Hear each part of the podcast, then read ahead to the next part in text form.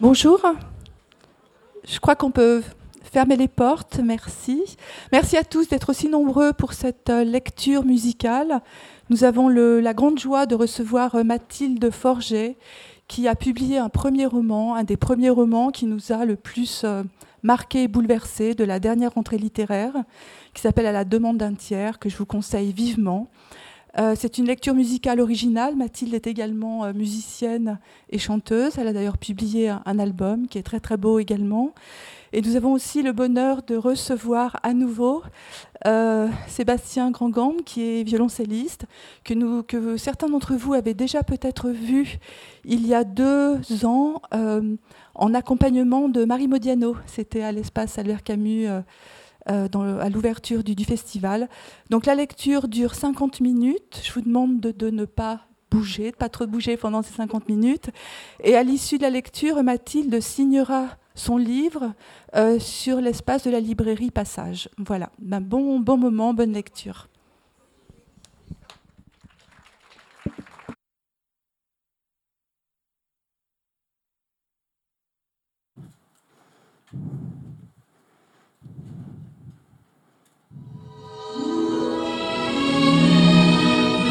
Bambi Viens Regarde.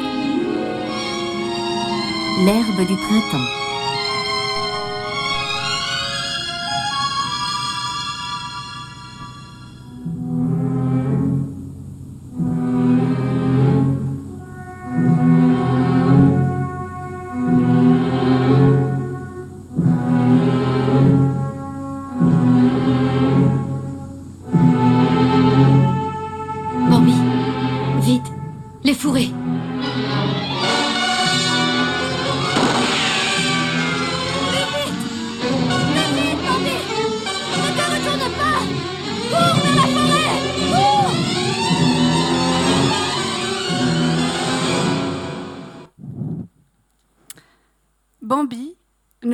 Pas de questions. Lorsque son père lui apprend la nouvelle, il ne pose aucune question, pas une seule. Il ne dit rien. Bambi a 5 ans et en un petit mouvement de tête, il semble avoir déjà tout compris. À l'écran, la scène dure environ 7 secondes, qui ont demandé une demi-journée de travail au dessinateur du film, Tyrus Wong. Bambi reste figé un instant, les yeux grands ouverts, puis sans colère, il baisse la tête, laissant ses paupières se refermer. Enfin, comme pour conclure, Bambi nous donne à voir une larme, une grosse larme, recouvrant au moins le tiers de sa face. Le blanc de son œil déborde, coule le long de sa joue, s'attarde à l'angle de sa mâchoire et finit par tomber pour rejoindre les flocons de neige qui balayent l'écran. Bambi a compris, et ça ne lui a demandé qu'une demi-journée. En début d'année scolaire, chaque professeur demande aux élèves de remplir une fiche de renseignement. Il faut notamment préciser la profession des parents. Concernant la mère, je ne savais jamais quoi répondre.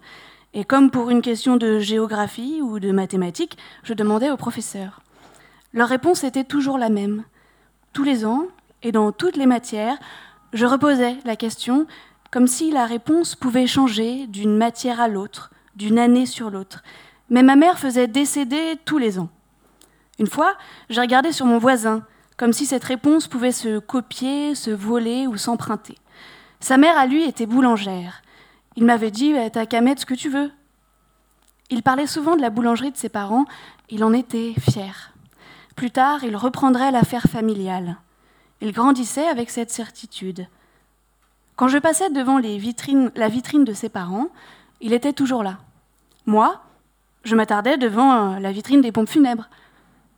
Ma mère travaillait dans les cimetières et elle était de garde toutes les nuits.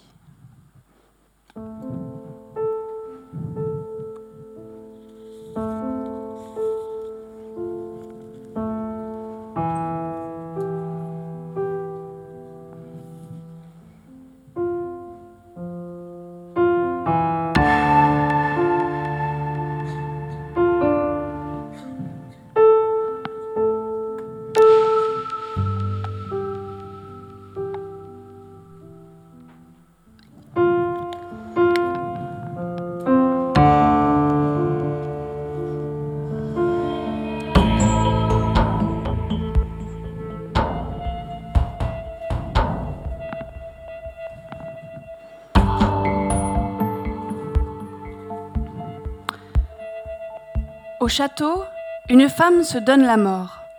Une femme de 43 ans s'est donnée la mort samedi à 11h30 en sautant de la plus haute tour du château. Elle est tombée dans les douves. Quelques dizaines de mètres plus bas, elle est décédée sur le coup. Le problème avec l'absence de coupable, c'est que tout le monde se sent accusé.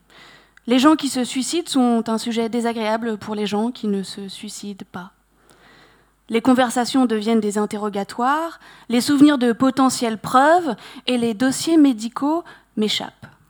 Madame, conformément à la réglementation sur les archives hospitalières, le dossier médical de votre maman a dépassé le délai légal de conservation. Il a donc été détruit. Je ne peux donner une suite favorable à votre demande, avec tous mes remerciements. Marie-Ange Vachet, responsable des demandes des dossiers médicaux. Il y a quelque temps, j'ai écrit à l'hôpital psychiatrique Le Ruisseau afin d'obtenir une copie du dossier médical de ma mère.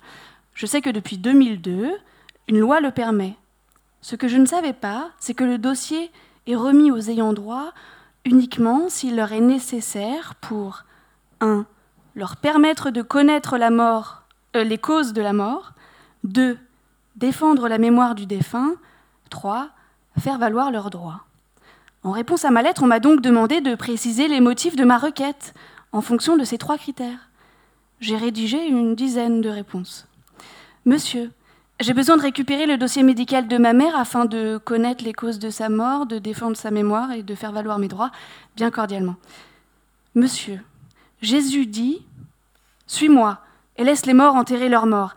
Il s'adresse à l'un de ses disciples qui préfère prendre le temps d'enterrer son père avant de le rejoindre sur l'autre rive. Sans connaître cette phrase, j'ai pensé il y a quelque temps, en totale contradiction avec le Nazaréen, si tu ne t'occupes pas des morts, ils s'occuperont de toi. J'ai aussi lu que la majorité des tueurs en série ont un rapport complexe à leur mère, bien cordialement. Bonjour, vous êtes sérieux? Dans Blade Runner, le film de science-fiction de Ridley Scott, pour différencier un humain d'un androïde, la police interroge les suspects sur leur mère. Pour être humain, mieux vaut pouvoir parler de sa mère, avoir une mémoire affective et au centre de cette mémoire, une mère. Un jour, alors que j'avais le hockey, quelqu'un m'a demandé le prénom de ma mère. Après, je n'avais plus le hockey. Je suis repérable.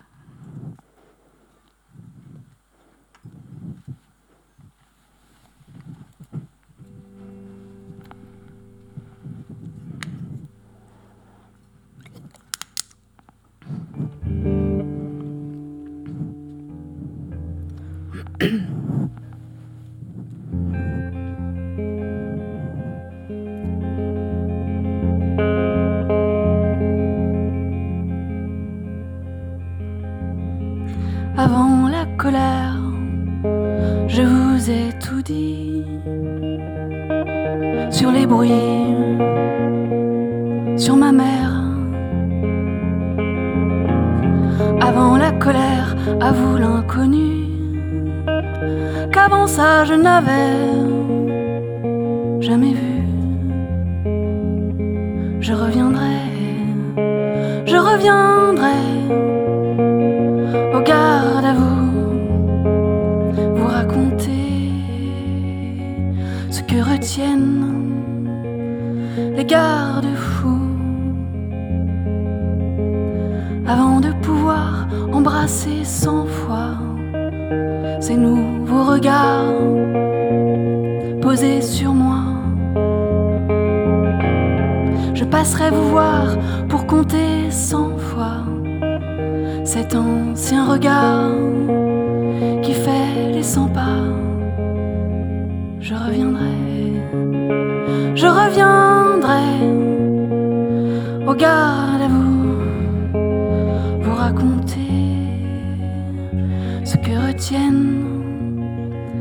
les gardes-fous.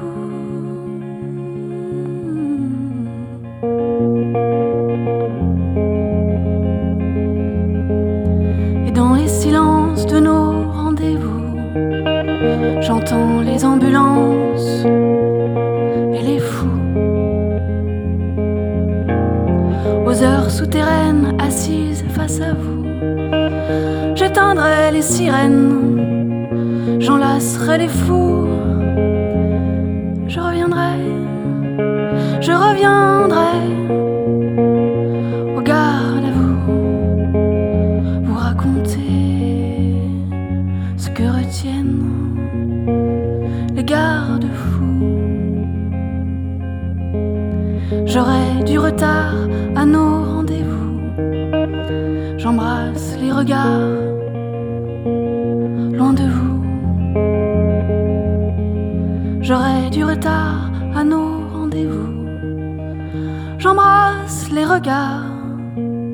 En restant debout.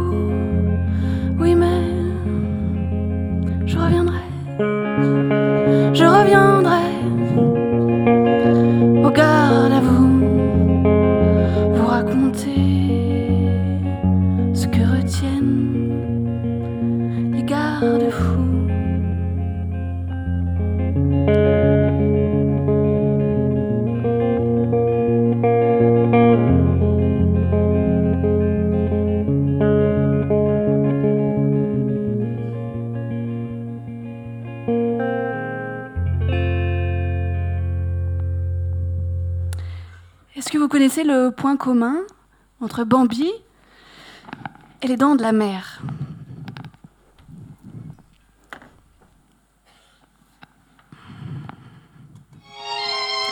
Bambi.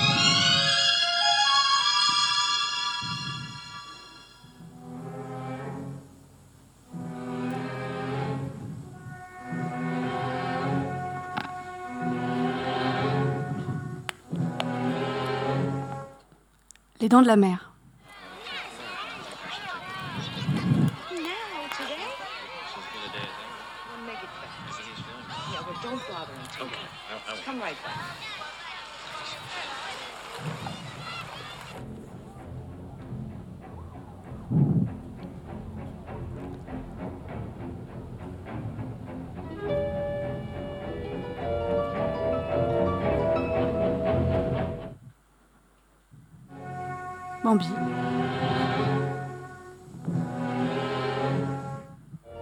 Les dents de la mer.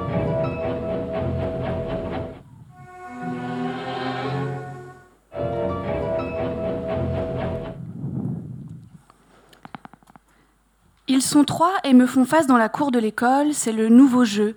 Ils essayent de me faire pleurer le plus vite possible. Joséphine ne comprend pas que je les laisse jouer avec moi. Au cours d'une partie, l'un d'eux a dit Ta mère, elle a sauté du château, mes parents, ils l'ont lu dans le journal. Moi, ils ne m'ont jamais vu pleurer, je suis mauvaise perdante. Plus tard, j'ai continué de penser que les larmes faisaient perdre. La fille avec qui je veux vieillir répétait souvent Tu ne pleures jamais. J'ai un souvenir physique de la première fois que je l'ai vue. Mon corps se souvient de l'effet, un bouleversement évident. Je me souviens m'être dit Je veux vieillir avec elle ce qui était démesuré, sachant que je ne lui avais pas encore adressé la parole. Mais dès que je l'ai vue, j'ai eu envie que ça dure longtemps. Je l'ai rencontré à l'aquarium. J'y vais régulièrement pour voir le requin gris de récif. Je n'ai jamais vu de requin blanc en vrai. Il est très difficile de le garder en captivité car il se laisse mourir de faim. Le record s'élève à 16 jours. Le mardi à 14h, je sais qu'il y a peu de monde. Je ne m'attarde pas devant les autres bassins, je vais directement à la salle. Seigneur de l'océan. Un cube d'eau occupe le centre de la pièce et autour sont disposés des sièges en bois, on dirait un vieil amphithéâtre d'université. Dans son bocal, le requin fait des tours continuellement. Je m'assois toujours au milieu de la première rangée. De loin, on le devine mal, puis une tache plus claire, aux contours incertains, apparaît. La tâche grandit, se rapproche et se précise. La peur arrive quand je distingue enfin son regard noir et imperturbable. Malgré son aileron affaissé, il garde une allure déterminée. Ma fréquence cardiaque s'accélère. Je ne le quitte pas des yeux, lui non plus. Il n'a pas le choix, à vrai dire. Sans que rien ne le laisse deviner, je sais qu'il va bientôt faire demi-tour. Quand il sera de dos, mon cœur pourra souffler jusqu'au prochain regard. Elle ne s'intéresse pas aux requins. Elle était là pour accompagner une amie qui voulait voir les méduses. Elle cherchait les toilettes et c'est à moi qu'elle a demandé. Face à un requin, pour éviter l'attaque, La seule chose à faire est de réussir à ralentir sa pulsation cardiaque. Quand notre pouce s'emballe, c'est notre corps qui se prépare à fournir un effort en vue d'une fuite ou d'un combat. Avoir le cœur qui bat vite et fort, c'est se tenir prêt à esquiver ou à attaquer. Quand elle est revenue des toilettes, elle s'est assise à côté de moi.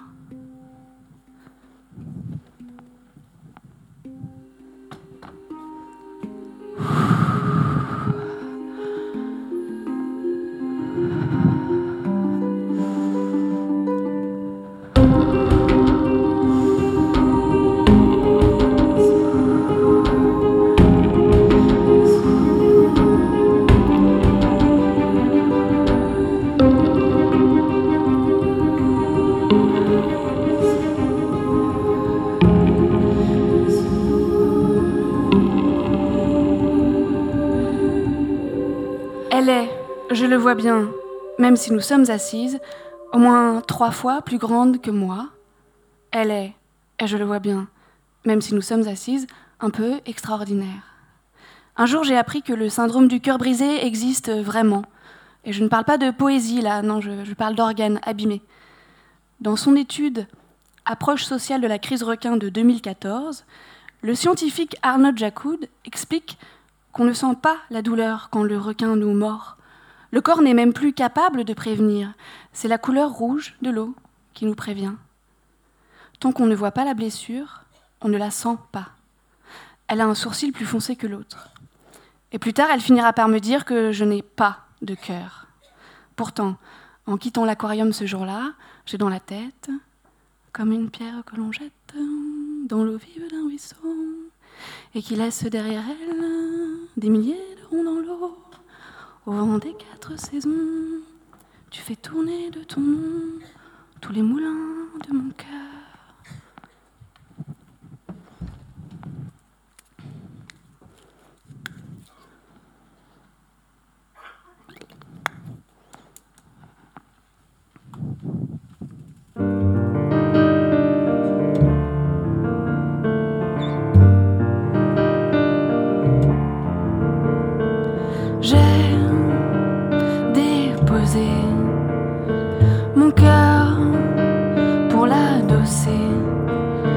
Cet arbre dans cette allée vue sur la mer.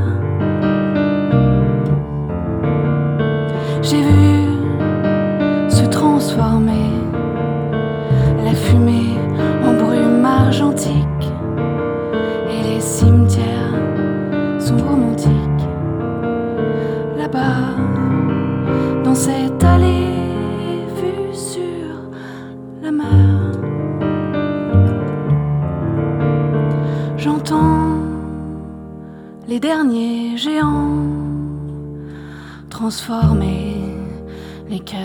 cœurs déposés en poissons d'argent.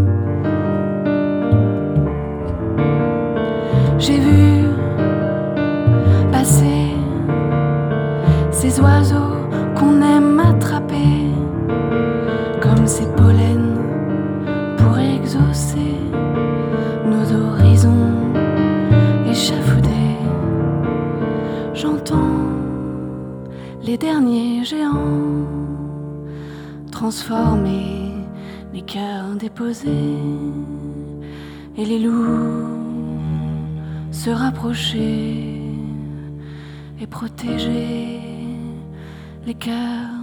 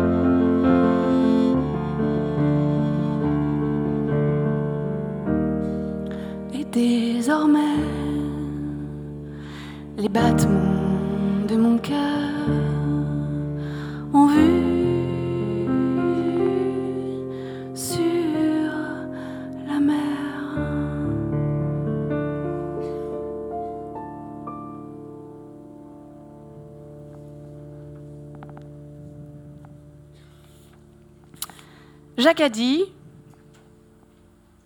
Ne deviens pas fou qui veut. Je ne suis pas spécialement lacanienne, mais sans connaître cette phrase, j'ai pensé il y a quelque temps que la folie n'est pas donnée à tout le monde. Je ne suis pas spécialement freudienne, et d'ailleurs je me méfie bien de Sigmund. Je sais que Bambi a été créé par l'un de ses proches amis, le romancier Félix Alten. La folie n'est pas donnée à tout le monde, pourtant j'avais essayé de toutes mes forces. C'était après avoir passé plusieurs heures à répéter Bambi est un connard, Bambi est un connard, Bambi est un connard, effondré sur le carrelage trop propre de ma cuisine. Un jour, une amie m'a dit C'est tellement vide et propre chez toi, on dirait l'appartement d'un psychopathe. C'est vrai, je pourrais être une psychopathe, mais je crois que mon goût pour les intérieurs austères et ordonnés me vient surtout de mon éducation protestante. Ce manque d'affaires me rend suspecte. Je pourrais l'être pour bien d'autres raisons, comme la fois où j'ai mangé toute seule une viande aux courtes pailles sur une aire d'autoroute après avoir nettoyé les débris de la vitre cassée de ma fenêtre. La solitude, une station-service, de la viande. Pour ça, je pourrais prendre à perpétuité. Sur le carrelage trop propre de ma cuisine, je profitais d'un chagrin dont j'avais oublié la cause pour essayer d'aggraver mon état psychique. J'ai commencé par taper mes index contre mes pouces à intervalles réguliers et j'ai répété en boucle la même phrase Bambi est un connard, Bambi est un connard, Bambi est un connard. Mais dans ma psyché, rien ne semblait se troubler. Alors j'ai fixé un objet, jusqu'à ce qu'il ne représente plus rien de familier. Je devais faire disparaître les repères auxquels mon cerveau pouvait s'accrocher pour interpréter de manière sensée la réalité. Mon téléphone a sonné.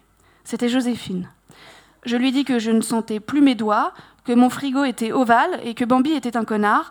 J'espérais qu'elle appelle les urgences psychiatriques. Joséphine m'a répondu qu'elle n'appellerait pas les urgences, que je devais aller me coucher et que bien sûr, Bambi est un connard.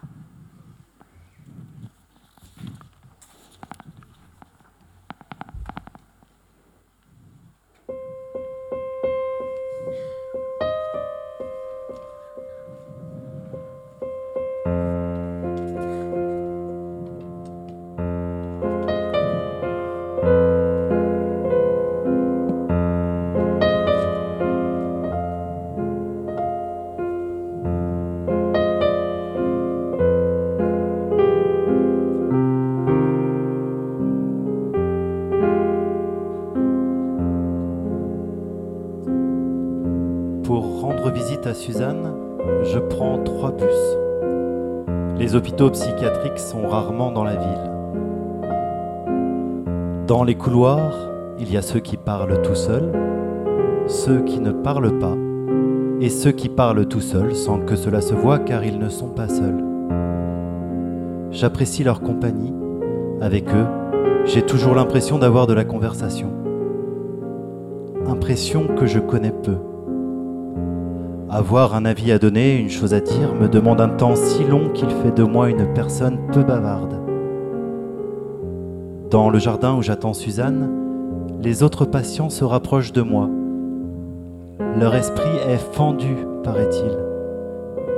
Ils se déplacent lentement et beaucoup sont en robe de chambre. Ici, la mode n'a qu'une saison, celle de la nuit. Si la lumière est bonne, il ressemble à des silhouettes de Hopper. Si elle est mauvaise, à des morts-vivants. Ils rôdent.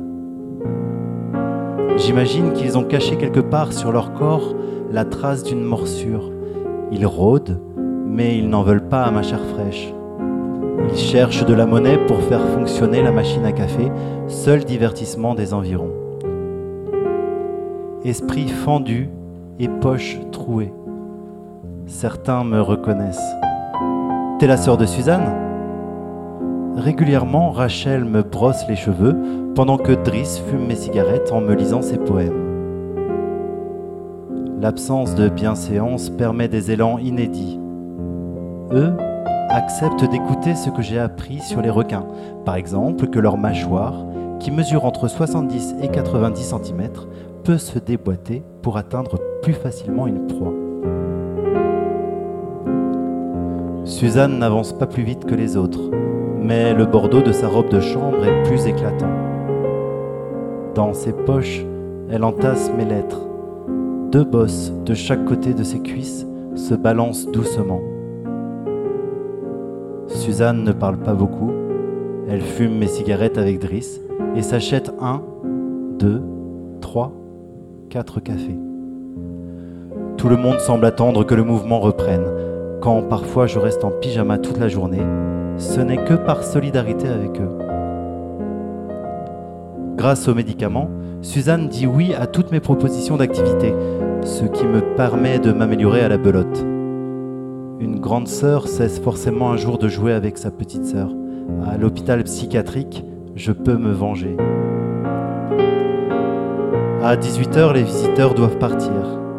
La distribution des médicaments commence. Devant un petit comptoir, je vois Suzanne faire la queue avec discipline. Les corps et les esprits semblent étrangers à toute forme de contestation. Les angles sont arrondis par les pilules. Les visages et les mains sont gonflés. Les médicaments transforment les corps en balles errantes, se déplaçant au gré du vent. Les jours de brise trop légère, Rachel, Driss et les autres restent sur les bancs.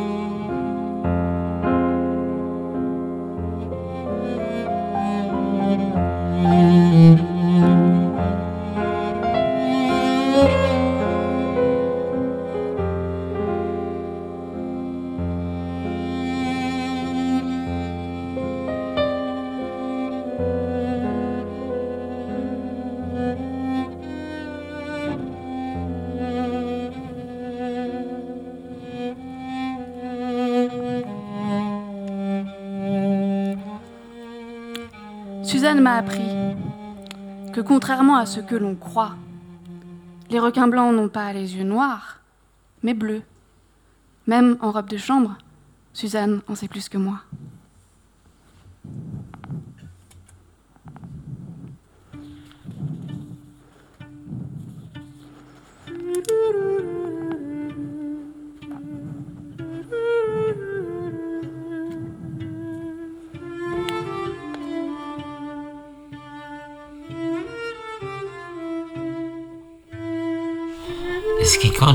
C'est, quelque chose qui ne se voit pas.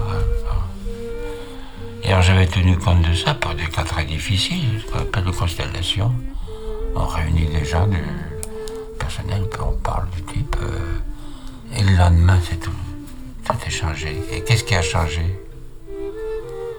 Peut-être des, choses qui ne sont pas forcément disciples.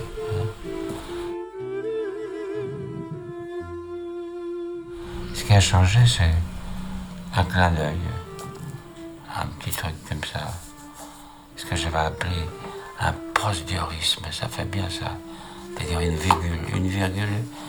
On mettait pas la virgule. En passant à côté de ce type, on avait jusque-là, on mettait pas de virgule. Et on passe, du fait qu'on en a parlé la veille, on passe à côté de ce type et le coin de la bouche et un tout petit sourire, un clin d'œil, un geste de la main, ça suffit. D'ailleurs, mettre des virgules dans le passage.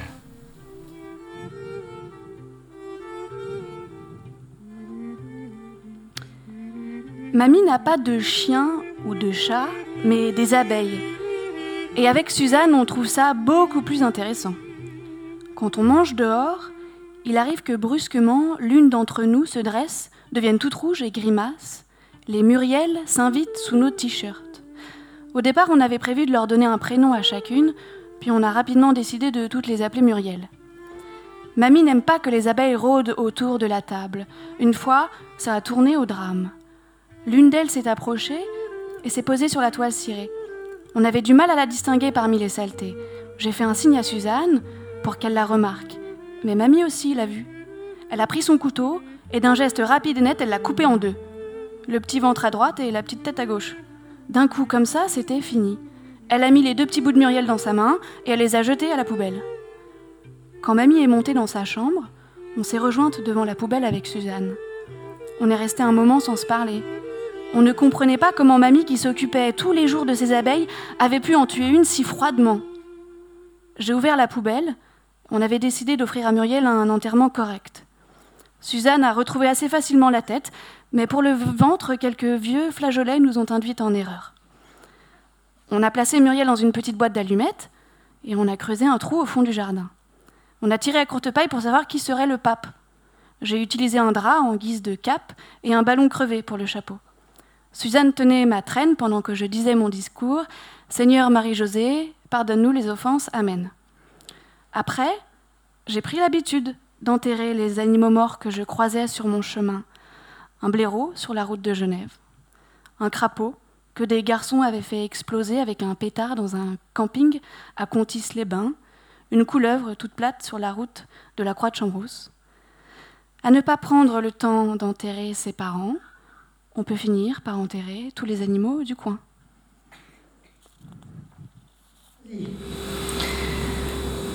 Dans la famille Mickey, je voudrais la grand-mère. J'en ai beaucoup de Mickey, mais attends, on va voir. Le fils, le père, la fille. Ah. Bon, T'as pas alors dans la famille Mickey, Ah non, j'ai grand-mère Mickey. ah, Je continue. Alors là, dans la famille Mickey, je voudrais le fils, le fils. Le voilà. J'en ai je d'autres. hein. voudrais le père, je voudrais la mère. Non, j'ai pas la mère. Ah, Bon, enfin, on va essayer. faut que tu t'organises. Aristocha, Aristocha. Ben, Donne-moi quelque chose d'A- d'Aristocha. Si tu as. Non, j'ai pas. T'as pas Aristocha. Bon. Tu peux piocher. Si jamais c'est ça. Eh ben, tu peux continuer. Oui, mais c'est pas ça.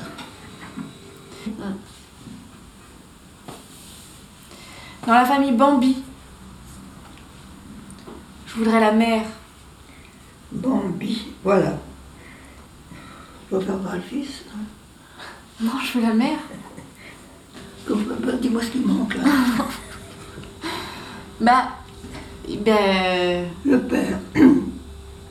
Le fils, la fille. bah la grand-mère, le grand-père, Et ben le manque fils, la, fille. la Bah, il manque, il manque. Bah non, il manque la mère. À la mère. Tu l'as pas. Non, je, je l'ai pas, non. Donc Bon. tu pioches. Tu peux piocher, Eh ben, des fois que ce soit la mère. des fois que ce soit la mère. Non, c'est pas ça.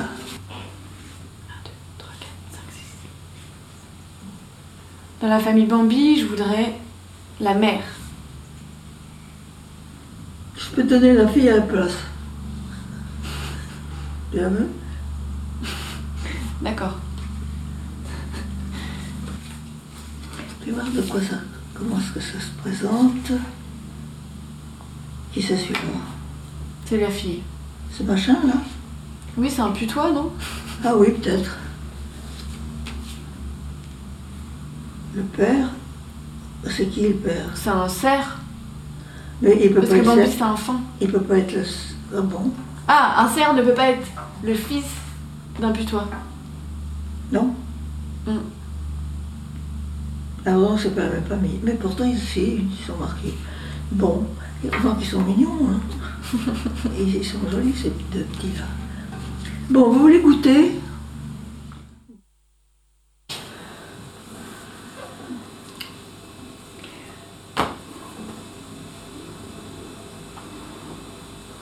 Ça me prend là Oh là là, zut alors Oublie, mamie.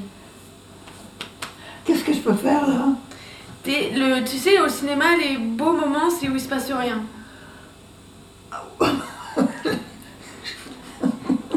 Alors essaye de me faire un beau moment de cinéma où il se passe rien. Moi je peux dormir. Bah dors si tu veux. Voilà, tu fais rigoler. Bon, qu'est-ce que vous attendez de moi rien. Rien Hmm. Bon.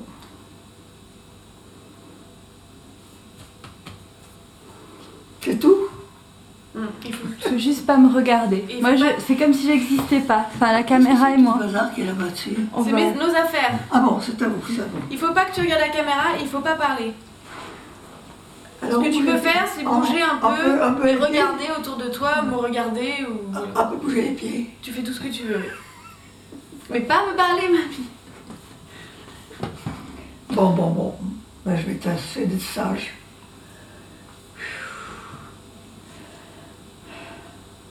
Ah, j'ai tellement souffert que je ne vais pas aller en enfer, c'est pas possible.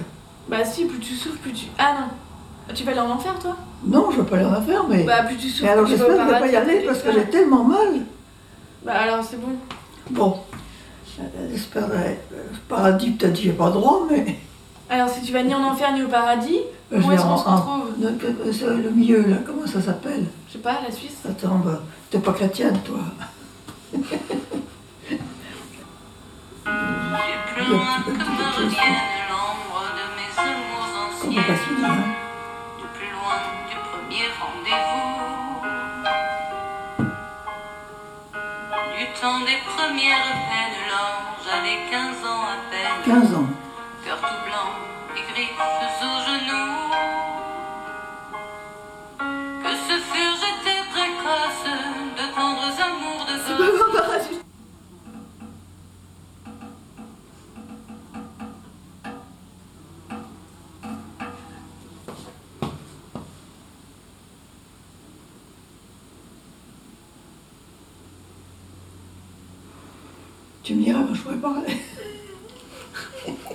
Il faut que ça, ça, ça se mûrisse. Ça faut que ça mûrisse, exactement.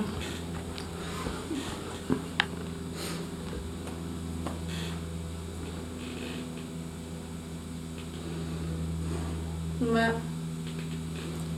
Allez, tu vas, va, va, va goûter. Moi, j'en ai jusque-là.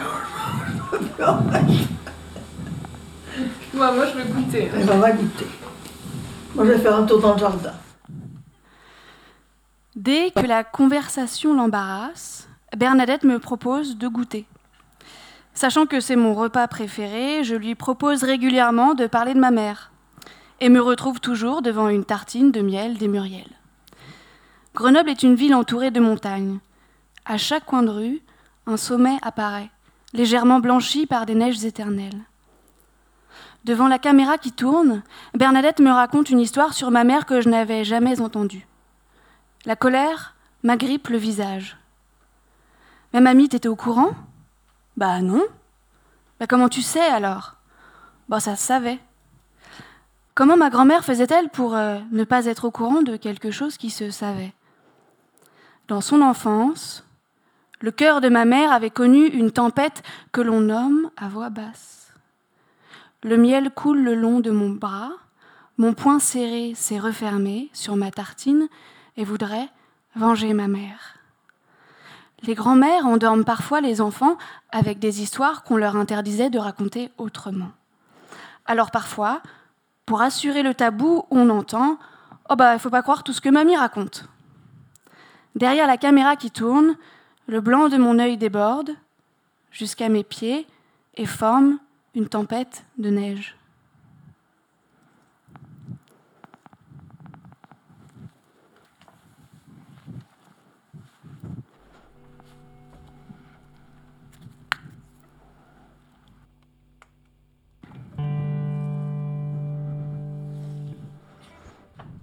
La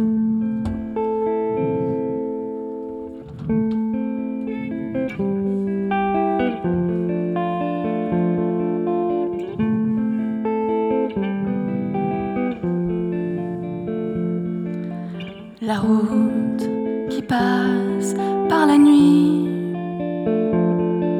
éclaire les arbres un instant seulement et les couleurs à l'intérieur pierre. Raconte en détail des histoires passagères.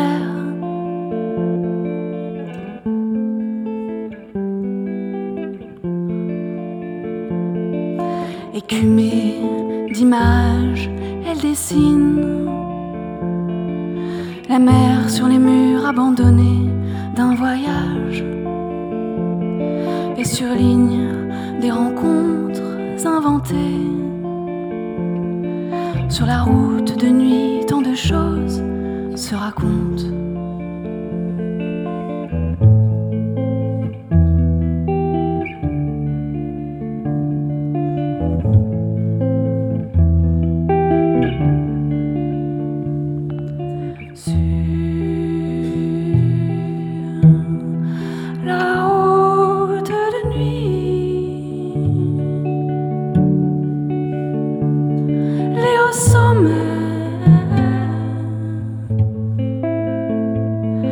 j'en compte.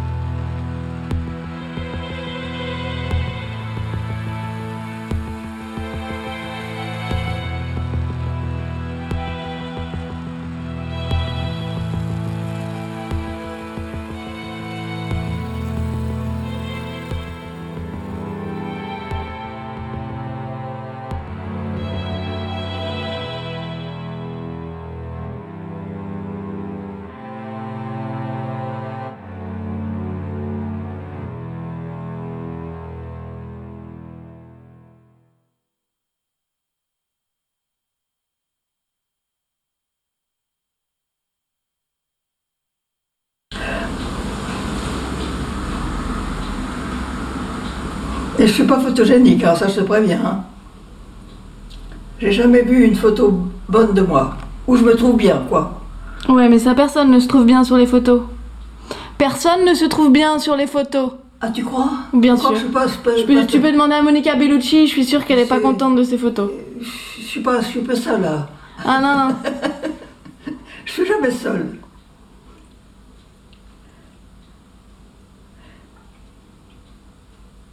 Mais ça m'intéresse de savoir ce que tu fais en écriture. Hmm. Et quand, ça, ton premier livre passera, hein.